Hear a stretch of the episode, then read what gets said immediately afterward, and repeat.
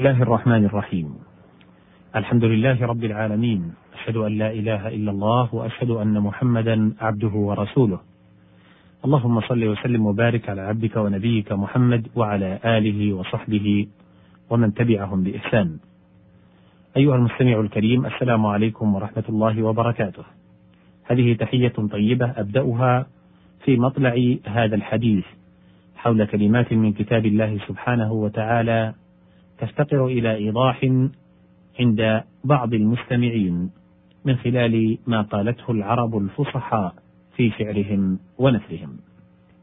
وقد كان المقام قد توقف بنا عند مادة الخاء والباء والثاء. قوله سبحانه وتعالى في سورة الأنفال ليميز الله الخبيث من الطيب، أي العمل الفاسد من الصالح. وقيل الكافر من المؤمن. بدليل قوله سبحانه ما كان الله ليذر المؤمنين على ما أنتم عليه حتى يميز الخبيث من الطيب وقوله ولا تتبدلوا الخبيث بالطيب أي الحرام بالحلال. وكانوا يأخذون الأجود من مال اليتيم ويجعلون مكانه الأرض وقوله سبحانه ولا تيمموا الخبيث أي رديء الثمر.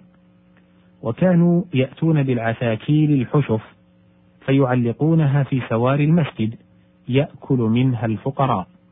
فنهوا عن ذلك وقريب منه ويجعلون لله ما يكرهون. والخبث والخبثة الزنا. وقوله عليه الصلاة والسلام أعوذ بك من الخبث والخبائث رواه أبو بكر بسكون الباء وفسره بالكفر.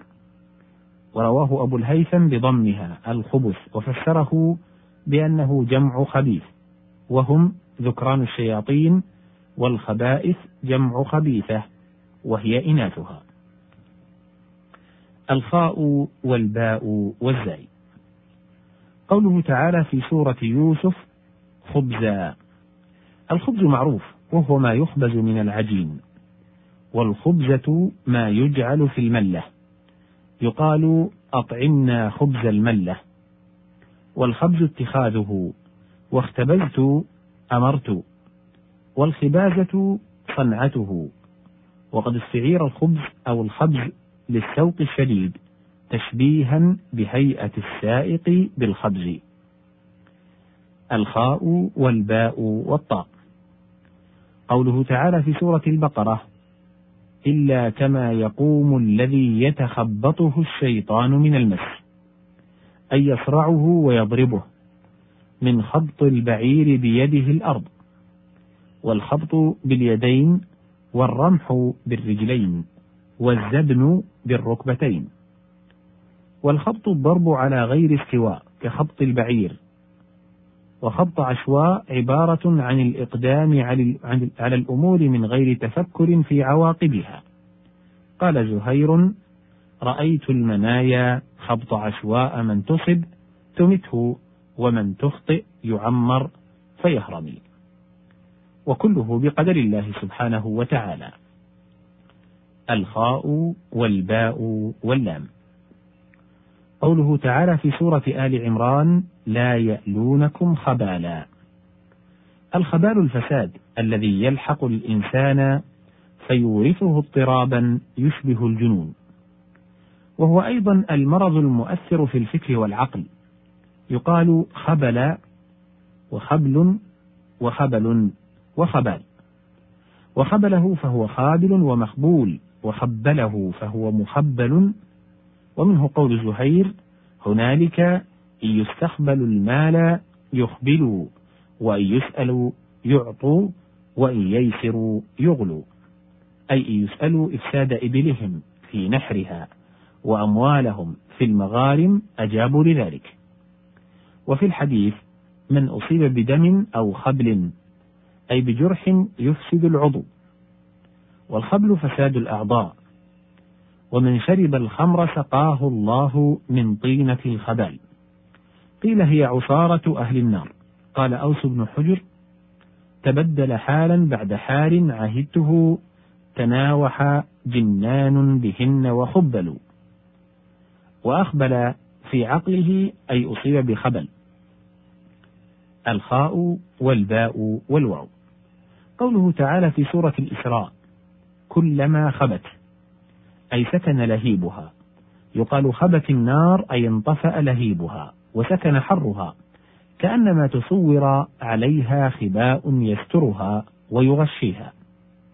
ومراد الآية أن عذابهم لا ينقطع ولا يخفف. وإن تصور في نارهم خبو زيدت سعيرا وإيقادا.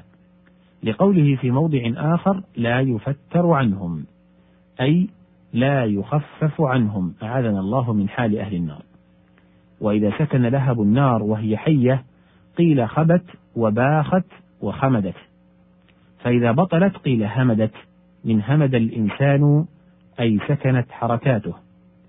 وخبى المصباح يخبو قل ضوءه. قال عدي بن زيد وسطه كاليراع أو سرج المجدل يخبو طورا وطورا ينير. الخاء والتاء والراء. قوله تعالى في سورة لقمان كل ختار. الختار الغدار والخطر في الأصل الفساد في الغدر وغيره. ختره الشراب أفسد نفسه. وقال الراغب الختر الغدر. وقال الأزهري هو أقبح الغدر فهو أخص منه. فكل ختر غدر من غير عكس. الخاء والتاء والميم. قوله تعالى في سورة الأحزاب وخاتم النبيين. قرئ بفتح التاء وكسرها في السبع. فمعنى الكسر خاتم أنه ختم من تقدمه من الأنبياء والمرسلين.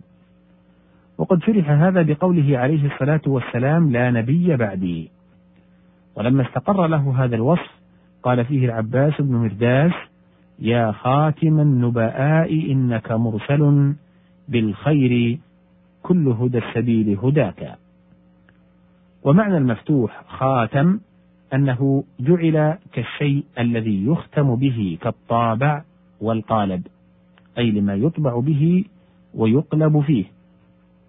والمعنى أن الله تعالى ختم به الأنبياء والمرسلين كما يختم بالخاتم الذي هو آلة الختم. فالمكسور اسم فاعل والمفتوح اسم الآلة. قوله ختامه مسك أي يوجد في آخره طعم المسك ورائحته وعن مجاهد مزاجه مسك. وقال علقمة خلطه وقال ابن مسعود عاقبته مسك. وقرئ خاتمه في السبع أي سؤره مطيب بالمسك. وفي الخاتم أربع لغات خاتم وخاتم وخاتام وخيتام. قوله ختم الله على قلوبهم أي طبع. ومعنى الختم التغطية على الشيء والاستيثاق منه حتى لا يدخله شيء. والمعنى أنها لا تعقل ولا تعي خبرا.